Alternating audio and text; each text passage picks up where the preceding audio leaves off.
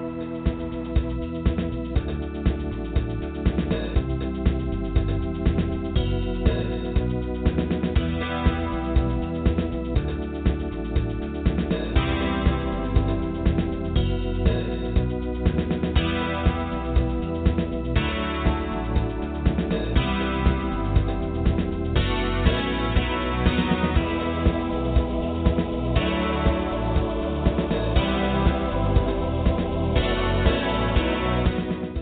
Haunted Nights, live with Tamara Thorne and Alistair Cross.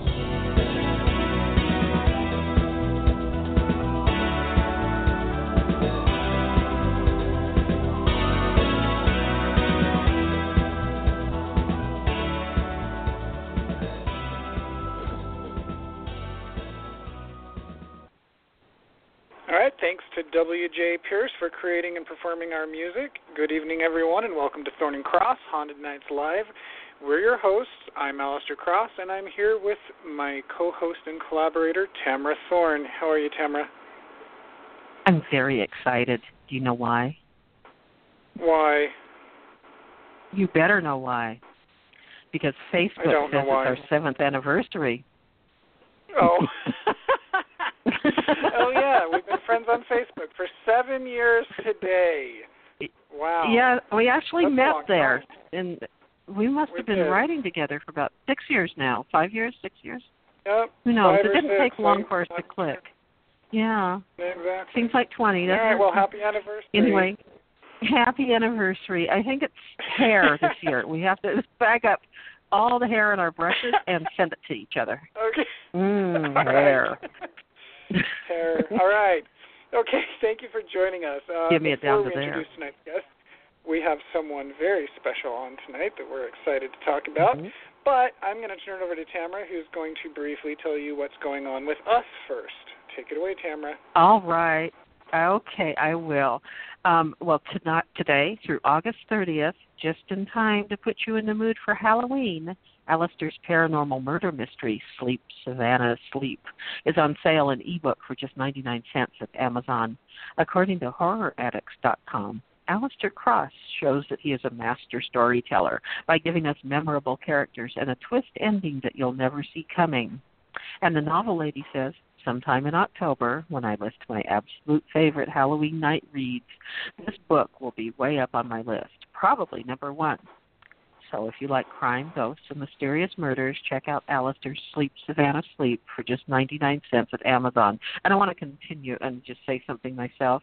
We read our books to each other and out loud three times. Sleep Savannah Sleep was my most favorite ever read to read that fast because I they're allowed to you three times in a row because while we edited you edited and I read. It was so interesting and there were always new little twists and turns. That's a hell of a great book. No, thanks. Nice. Thank You're you. welcome. All right. Also, subscribers to our newsletter will be the first to see the cover art for Tamara's upcoming solo novel. We'll also be including an excerpt in that email. So if you haven't joined the newsletter, just go to our websites, alistaircross.com or tamarathorne.com. Uh, again, you're listening to Thorne and Cross, Haunted Nights Live with your hosts, Alistair Cross and Tamara Thorne, uh, as well as our websites. If you want to learn more about what we do, you can also visit our mutual blog at thorneandcross.wordpress.com, or if you tweet, our handles are at CrossAlistair and at Tamara Thorne. Uh, you can also visit us on our Haunted Nights Live page on Facebook. For more information on the show, you can visit Authors on the Air on Facebook, Twitter, and at authorsontheair.com. This is a broadcast of the Authors on the Air Global Radio Network, LLC. All right, tonight we are thrilled because we have a returning guest, someone we are always riveted by, someone we enjoy talking to very much. Mhm. Uh, P. Mhm. Lyle is the Macavity and Benjamin Franklin Silver Award winning and Edgar Agatha Anthony Shamus Scribe Silver Falchion and USA Today Best Books Award nominated author of 17 books, both nonfiction and fiction, including the Samantha Cody, Dub Walker, and Jake Longly thriller series and the Royal Pains Media tie in novels. His essays on Jules Verne's The Mysterious Island appears in Thrillers 100 Must Reads and his short story Even Steven in ITW's anthology uh, uh, thriller. He served. Uh, there's some typo here. He served as editor for and contributed the story Splash to SCWA's anthology It's All in the Story. He is International Thriller Writers VP for Education and runs CraftFest, Master CraftFest, and ITW's online thriller school. Along with Jan Burke, he was co host of Crime and Science Radio. Uh, he has worked with many novelists and with the writers of popular television shows such as Law and Order, CSI Miami, Diagnosis Murder, Monk, Judging Amy, Peacemakers, Cold Case, House, Medium, Women's Murder Club, 1 800 Missing, The Glades, and of course, Pretty Little Liars. Also, uh, he has a new show on Authors on the Air called Criminal Mischief The Art and Science of Crime Fiction, which we're going to talk a lot about.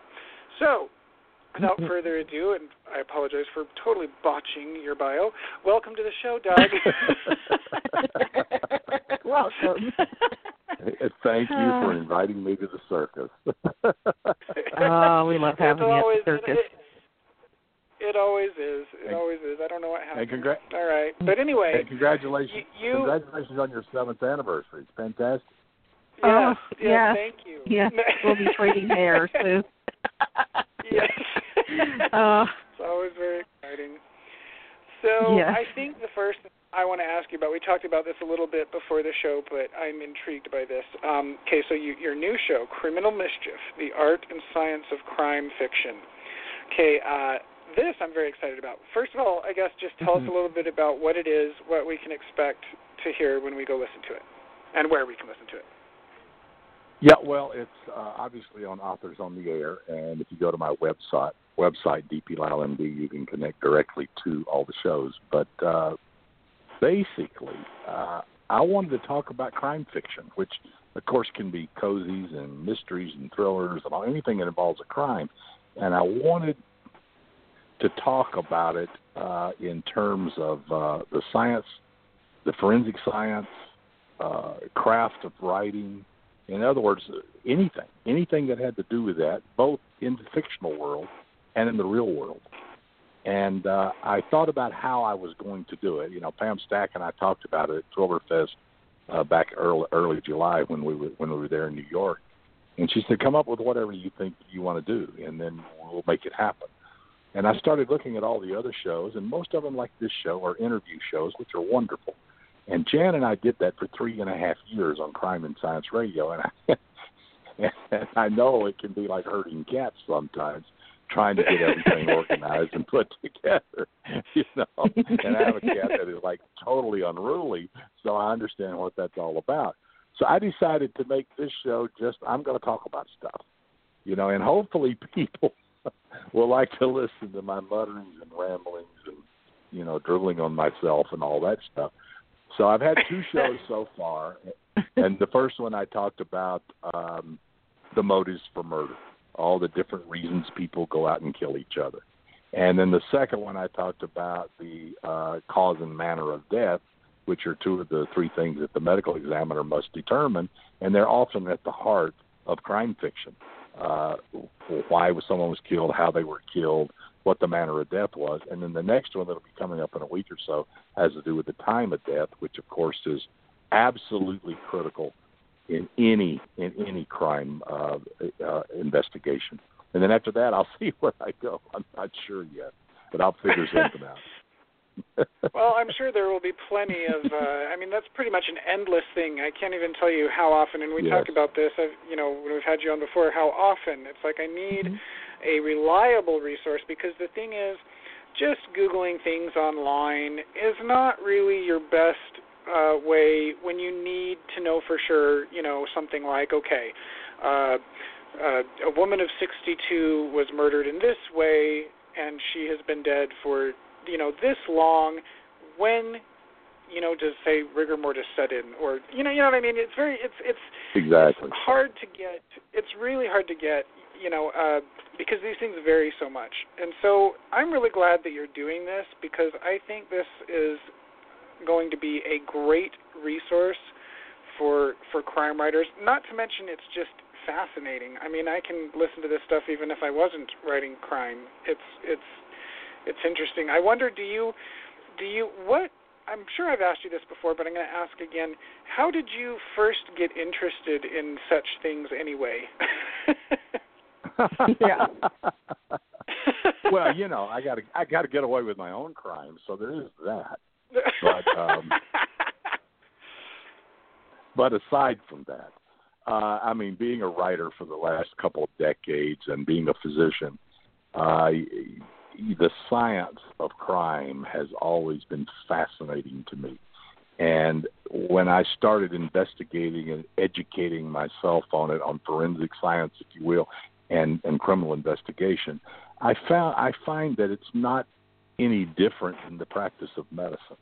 You have a problem, you have to peel back the layers of that problem and find out what's going on and figure out the best way to resolve it to make the patient better. Well, in in a criminal investigation and forensic science, it's really the same thing. You got to look at the problem, analyze the problem, decide what you need to know in order to solve this puzzle, and then go about finding that information to see if it supports your theory or negates your theory and moves you in a different direction. So the practice of the practice of medicine is a mystery. It always has been. You have a problem, you have a constellation of symptoms, you have a sick patient. It's a mystery. How do you go about solving that mystery and making the situation better? Right, right. Now, when when we had you on before, I asked you, and I thought this was a really interesting topic. Um, you know, what are some of the things that television uh, gets wrong? And one of the things that you said is that uh, when people get knocked out on on television, and you know yeah. somebody hits them over the head and they're out cold, and they throw them in the trunk of a car and they don't come around for like you know 30, 45 minutes um, you said that's not really realistic. Um, if they're out that long, something's obviously seriously wrong. Um, and I've they've always done that on TV. And I was watching something the other day. I think it was iZombie, that that show on Netflix. I love that show.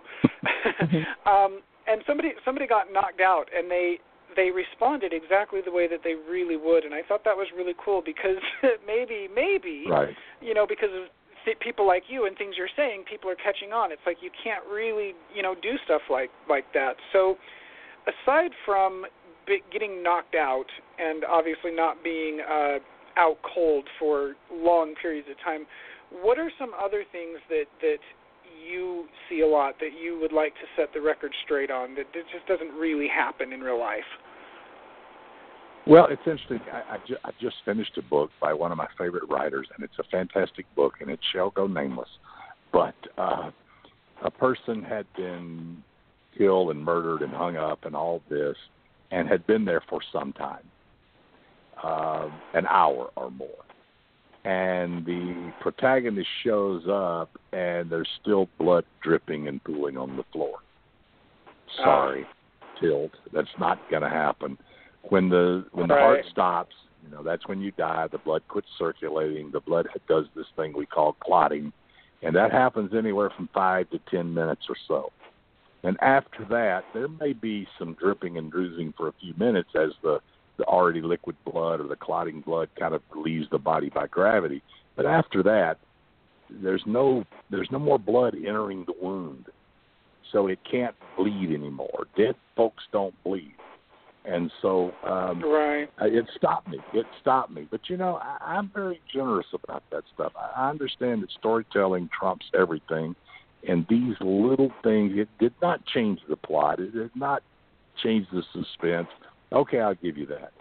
But factually, it's not correct. Mm-hmm. Right, right. What what would you say? We we have just some some some just gen- kind of general questions that we're always curious about. Fire. Uh, when, we, when, when we get someone like you on the show, it's just like it's like candy for us. It's, like, it's so morbid. Um, what you're trying to say? You're what, very sick people. Yes. well, I've always been curious about this. When you are when when when the morgue attendant removes all of the organs of the body, first of all, what do they remove? Why do they remove? And, and most importantly, what do they do with them? Okay. Well, an, an autopsy has an autopsy has a a format, and basically they open the chest, they open the abdomen, they open the head, and they will take out the organs, and they do them so the pathologist, and he's actually dictating all this while he's doing it. He will weigh them, he will mm-hmm. inspect them grossly, and I don't mean gross as in gross, but grossly, and he will make comments about what they look like, what they are, da da. da. Then he will take samples from them. He will cut out little pieces of them uh, for microscopic examination later. And he does that with each organ. And then he will take the organs and put them back inside the body and close the body up. And then it goes off for burial or cremation or whatever they're going to do. So what he's done is examined each organ in a full autopsy. Not all autopsies are full. He's weighed it, he's measured it, he's looked at it grossly, and now he's got microscopic things uh, he's obviously taken blood and urine and stuff for toxicological examination, if that's part of it, et cetera. And, and then the, Mhm. then he doesn't need the body anymore. He's taken what he's needed, and he doesn't need the organs anymore. So they go back in the body, kind of just drop back in there. You're not going to put the liver and the kidney and the spleen back where they were. You're just going to put them inside the Mhm. cavity and sew it up and done. So uh, Right. that's they go back in the body. Yeah. Okay, Wow. I didn't know that. Honestly, Okay. I had no idea. I thought maybe no. they. Yeah, I didn't know. I mean, unless he's weird and Well- he stores them on a shelf, you know, in his garage. But I, I know, don't right? think he will. They do that. Yeah. you Is never that what you know. do? No, um, yeah. So on TV and movies and all that, the the coroner and his pals are always eating lunch over the dead bodies, usually Oh, making sure. cops feel sick while they're doing it. Is that real? Have you ever done that? Do people really do that? Well, let's let's put it this way: in medical school, uh, during your your first semester of your freshman year, you take anatomy, and I remember we had a lab every morning from eight to twelve, and on Wednesday afternoon from one to five. So if you add that up, you have 24 hours of anatomy that you're in the lab in this horrible place with these smelly bodies in these tanks that you raise up out of the formalin and you work on and you end up dissecting the body down to its nothing, basically by the end of the day. And that takes like four months, you know, as you go through it. Well, the first day there, everybody's real creepy and real thing. And the second day, everybody's okay. We got to do this. The third day, you started opening up the skin and looking inside and stuff. And by the fifth or sixth day, you know, the second week that you're there, uh, somebody's eating a sandwich, sitting on a stool, got the book, said, "Now we need to find the the superior cutaneous nerve," and, you know, and somebody's dissecting, and he's directing them what to do because we work. So yeah, you eat lunch while you're, you know, while you're dissecting the body. So absolutely. when you when you first started, was it something that you uh, like when you when you when you uh, took these classes when you did this? Was it something that were you always able to just do it uh, to approach it scientifically uh, and objectively, or was it? I mean, it's got to be kind of upsetting, isn't it? Or maybe not. I don't know. Well, the, first couple of days of anatomy class were a little spooky because you got a dead dead guy there, and you got to open him up and you got to rummage around inside. But like I said, after two or three sessions there in this lab with all this formalin smell, that it really was darkly. It was dark with dirty windows up high, and but you had a lamp Mhm. over the thing, and it really was very Frankensteinish uh, in the lab that Oh. we worked in. But by the third or fourth trip there, it's like, okay, you know, I'm I'm a learning. This is school. This is what I do. This is like dissecting a frog Right. in the tenth grade. You know, it's it it goes Ugh, to that bad. level because you're learning. Exactly. Yeah. Now, Right. have you ever been been around when I always hear what body dead bodies can do some pretty strange things, like sit up or you know kick a leg or anything. Have you ever been around when that's happened, or know any stories about that? Not really, but I tell you what will happen. Sometimes, you know, we'll have someone that suffers a cardiac arrest and and then they go flatline and and you know then you you, you try the code for 45 minutes and you know you, they're not going to come back. You're not going to save. Yeah. So you have to call the code and you know the time of death. Well, I always said turn the monitors off. And Mhm. sometimes they would forget to do that, and 10 minutes later, a heartbeat will reappear, at least the electrical event. Nothing's going on in the body, Ah. but, but the heart is still sending out electrical signals even 15 minutes after it quit beating, uh, and, and that Mhm. freaks everybody. So turn the monitor off. It's over with. Right. You Yeah. don't need any more information. So yeah, I've seen that, but not sitting up and all that. But then I'm not a pathologist, so I'm sure they've seen weird, weirder stuff. Would you say that having having kind of made a, a a a career out of this, and you've you've been at this for years, has it changed in any way? Um, do you think your own ideas or feelings about your own mortality? Because I would think that it would be um, uh, we you know we write horror, but it's very easy to you know these these are these are fictional characters. This isn't you know really real. Yeah. But to see it, to be around it, I I don't know how that would really affect me. I I imagine that it would have some effect, but I I don't know. What about you? Uh, it's not so much that, but I'm going to tell you, I've always been one that was aware of my surroundings. Uh, I've always paid attention. Uh, I just kind of came out of the box that way. I kind of always pay attention to it. You know, there's people who go hody do and walk down the street and don't pay attention. I always know what's going on around me. Uh, but more so, once I started writing and reading crime fiction and, and thrillers and stuff, you realize that innocent looking people aren't always so innocent. So I'm always taking in data about what's going on around me. Um, and it's interesting, you'll see somebody that looks a little funny, and you will pay more attention. What what pants is he wearing? What kind of shirt is he wearing? Is he wearing glasses? What are his shoes? Because you never know if this guy's going to be the guy who does something, and the cops are going to come and say, "Well, what did he look like?" You know, it's weird, but Right. it's that way. Mhm. Yeah, he was wearing blue jeans and a and a, a yellow shirt, and he had on, you know, uh, uh, Air Jordans, you know, and he had this Right, and that, right. and he had an earring in his right ear. I pay attention to stuff like that now for many reasons, not only because of that, but because who knows, I may use this character in a novel someday. Right, Hmm. right, exactly. Good point. And speaking of your novels, before actually before we we get to your novels, um, uh, before we get to your novels, uh, I want to talk a little bit about your nonfiction. Um, you you've written several books on uh, nonfiction and, and crime science and stuff like that. What what Right. books would you what books of yours would you most recommend for a uh, burgeoning crime writer or just anyone who's interested? Well, I think uh, obviously Forensics for Dummies and How Done It Forensics are textbooks, if you will, for forensic science. Those are great. So, Yeah, so crime those. writers, crime writers who want to know about time of death, or want to know about the gunshot wounds, or want to know about toxicology or DNA, it's in there. And if someone who likes to watch the news or read this stuff and wants to know more about it, it's in there. So those are textbooks. But my three question and answer books, Murder and Mayhem, Forensics and Fiction, and More Forensics and Fiction, I think those are really interesting books. There's nothing like them out there. And it's where writers would send me questions and I would answer the the science question they had. You know, like you answered the first, a body that's found, a 62 year old woman, been dead for X number of hours, that kind of thing. And I explain what what it looks like and explain the science behind it, and then tell them how to use it in their story.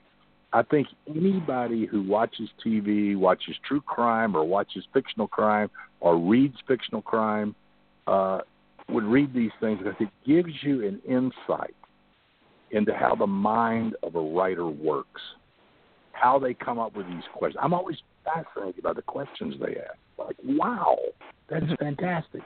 And then I supply the information. So hopefully people will not only see how learn something from it, but they will see how the mind of crime writers work. And maybe they'll sit down and say, you know, I can do this. So go ahead. Yeah. Sit down and write your story. Yeah. What's the worst thing that can happen? You know.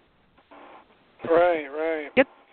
Now Mhm. you mentioned you mentioned who done it versus how done it, and I think that's really interesting because um, I think uh, Columbo is kind of more of a how done it. I believe it's like you know Mhm. who it is. It's it's it's kind of a question of finding out how. Now I don't know if you feel the same way. I'm just curious about your, you, you know, because you have a really keen sense of these things. I have been able to. I think that that Agatha Christie is is is the queen of crime for good reason. I I love her. She's one of my favorites. I've read dozens and dozens. I have very rarely been able to figure out who done it, and I have yet to figure out how. Though I think that she is truly remarkable at it. Do you have any opinion on her, her work, what she does? I'm just curious. Yeah, yeah. I mean, I mean, oh yeah, she's a, she's a master. But you know, so are a lot of other people. You know, uh, from the late Sue Grafton, uh, Michael Connelly, all kinds of people have Ah, written yeah. wonderful stories, and and it's both the how and the why. Remember, uh, the police use a formula. Investigators use how plus why equals who. Well, the how is the MO. You know, what weapon was used, what time it was done, what location was done, how did they get there, how did they get away, how did they dispose of evidence, how did what alibi did they have? That's all the how, and that's what crime. That's the heart and soul of crime fiction. But the next level is the psychological. Why? Why did this person do this? I just finished uh, a book of, a few weeks ago, Steve Hamilton's new uh, Dead Man Running. And the why is critically important, but you don't learn that until way, way, way, way, way late in this wonderful story. So anybody who hasn't read it, it's not out yet, but it's coming out soon. It's very well done, and the why is the real issue here. So both how and why are important, and good writing addresses both of those. Right. Now, which one? What what facet of of the whole uh, the big picture uh, in, intrigues you the most? Is it is it? Are you interested in the psychology of it, the the, the crime itself, the forensics? all that. But but All of the, it? But yeah, all of it. But the trickiest part is the psychology behind why people do what they do. What is the motivation? What pushes them in that direction? What makes this person walk out the front door into the light and that person walk out the back door into the dark? And that's uh, wow. That's very fertile ground for crime writing. Right. What do you find to be a? Have you have you found any? Like I don't know. Um, I'm watching, say, uh, these. I watch some of these shows on Netflix, the the true crime things, and I'm and I'm looking for Mhm. patterns. I mean, there's there's theories about, you know, uh, people who come from broken homes. There's theories about you know drug abuse, child abuse. Uh, Sure. Do, do, you know, and and I do see some patterns, but I, what what what kind of patterns have you seen? What are some things? I guess what I'm saying is, uh, what do you think are all the makings of of a murderer? Yeah, you know, that's some- an age old question and it's been around a long time and it's been debated backwards and forth. And if you go back to the beginning of profiling, you know, for the FBI and, and actually the great series, actually I think it is on Netflix called Mindhunter. Anybody hadn't watched it, watch it. It's Yeah. Oh yeah, good But show. it's but it's about Very it's about good. the development of and what they did is they went and interviewed all these serial killers. Well, most of the ones they interviewed would be what we would call narcissistic, power and control, sexually motivated serial killers. Fine, you know the Bundys of the world. Um, Right. that's not the whole picture. They they do it for profit. They do it for the thrill. They do it for a lot of other reasons other than a sexual motive, motivation. So serial killers have a lot of different. They have a much broader, a much broader uh, motive than we thought initially. And so you can't you can't put everybody in a, in one basket. Uh, and that's what's Mhm. fascinating about it. That's what's fascinating Right. about it. And so you have to go back to Yeah. the science to track them.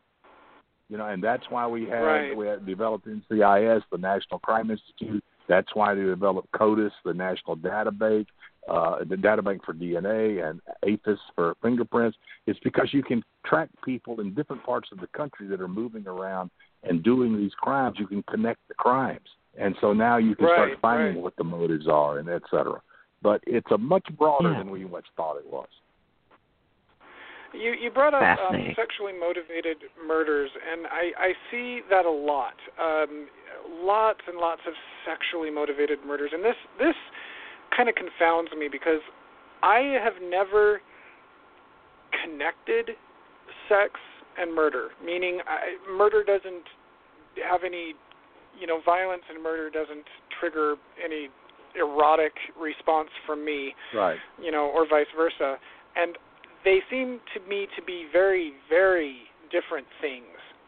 And yet, yes. sexually motivated murder is so. Uh, there's so much of it.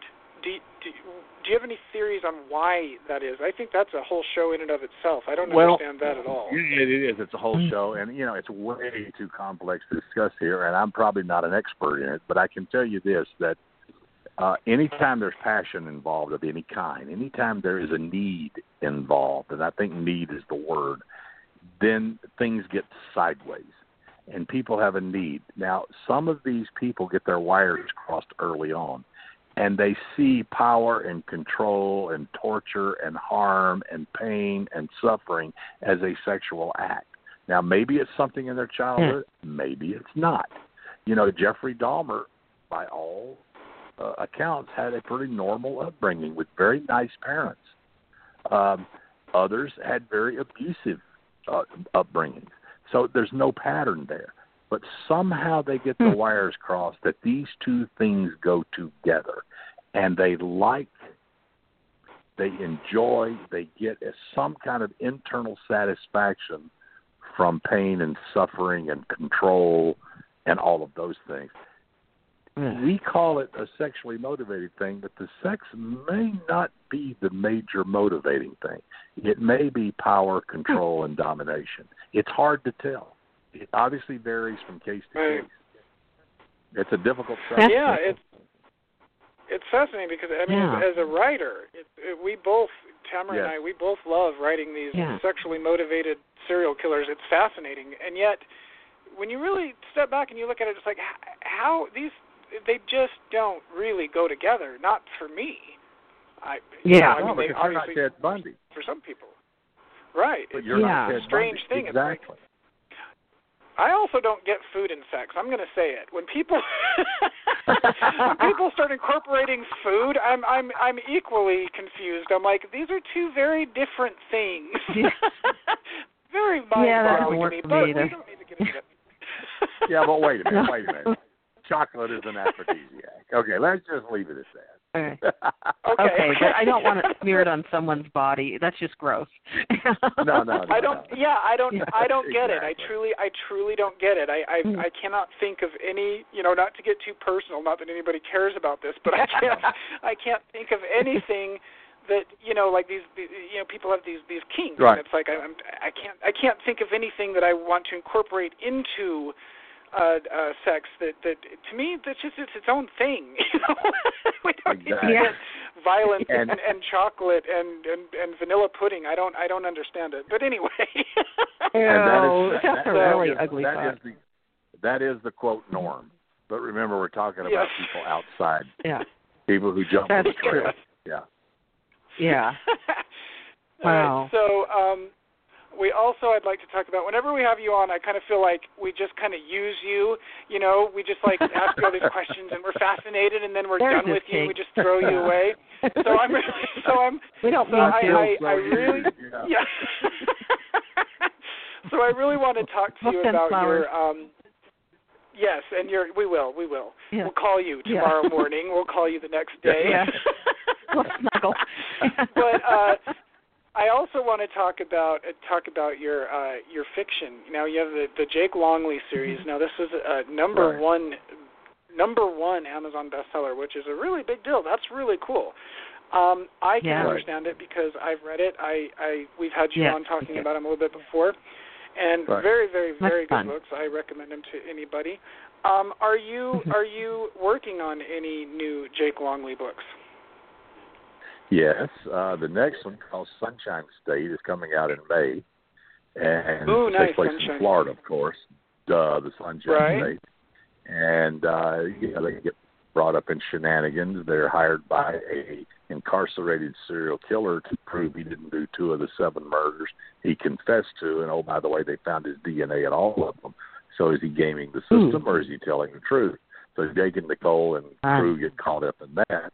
And I'm working on the next one, which also is a Mhm. murder mystery. It's uh, the title right now is called Rigged, but I don't. It's only I'm only fifteen thousand words into this. But I have a whole new series that I've started, and I actually sent off the agents sent off the first the first volume of that series, and I won't talk about it yet, but it it's sent out today. Actually, today it went out. Oh, Oh, great. nice! Congratulations. That's cool. I'm Mhm. very excited. Yeah, yeah. I recommend these books highly, um, as well as Yeah, the, the they're fun. of course. Yes, He's got very such good great stuff. sense of humor. Um, Yeah. you do, you do, Yeah.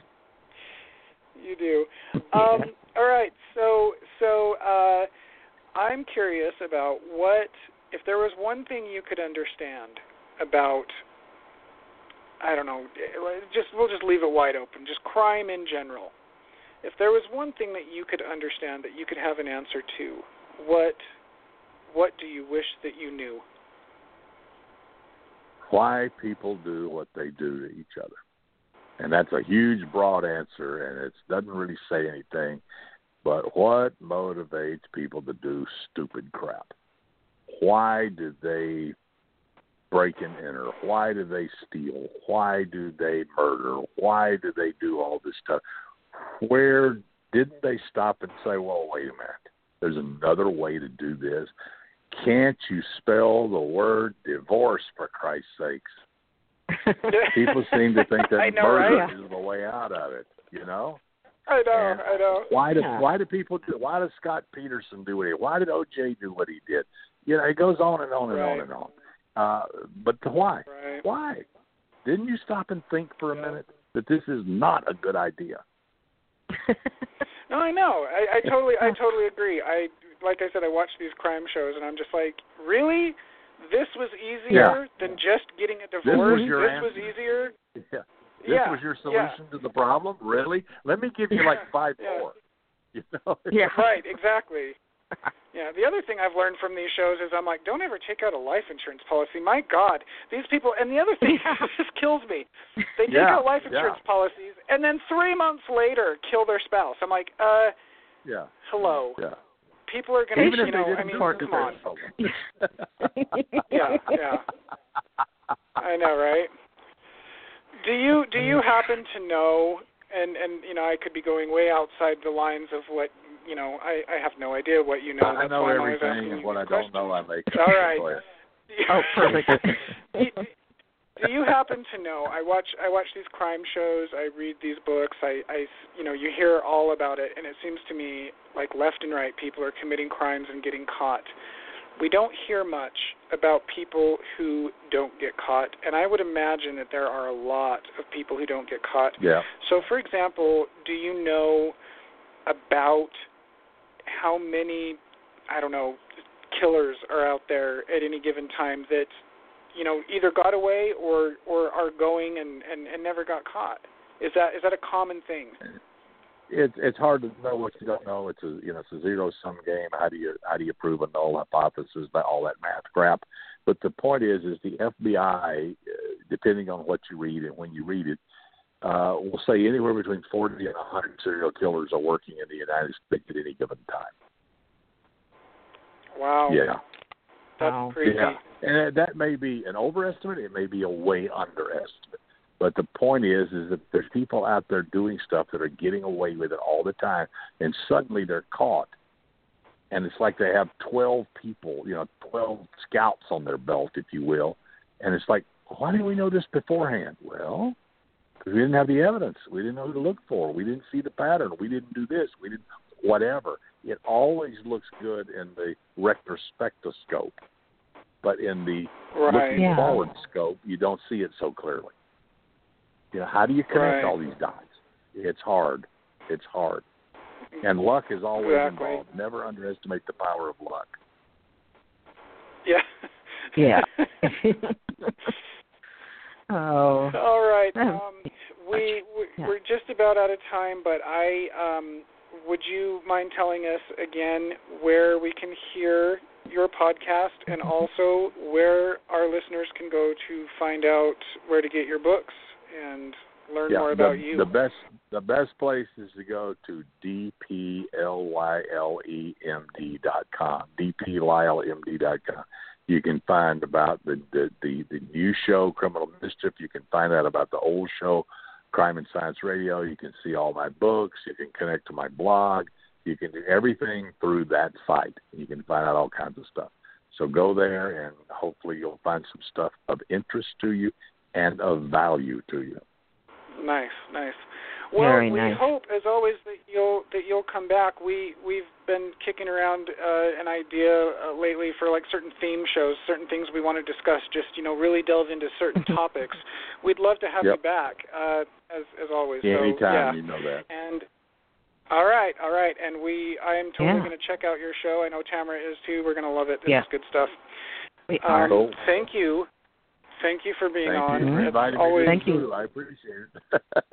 Yep, you are welcome. You're Ah. welcome. We'll be in touch. Mhm. And uh, all right. Uh, thank thank you everybody for listening. And until next week, we wish you haunted nights. And sweet screams. Thank you for listening.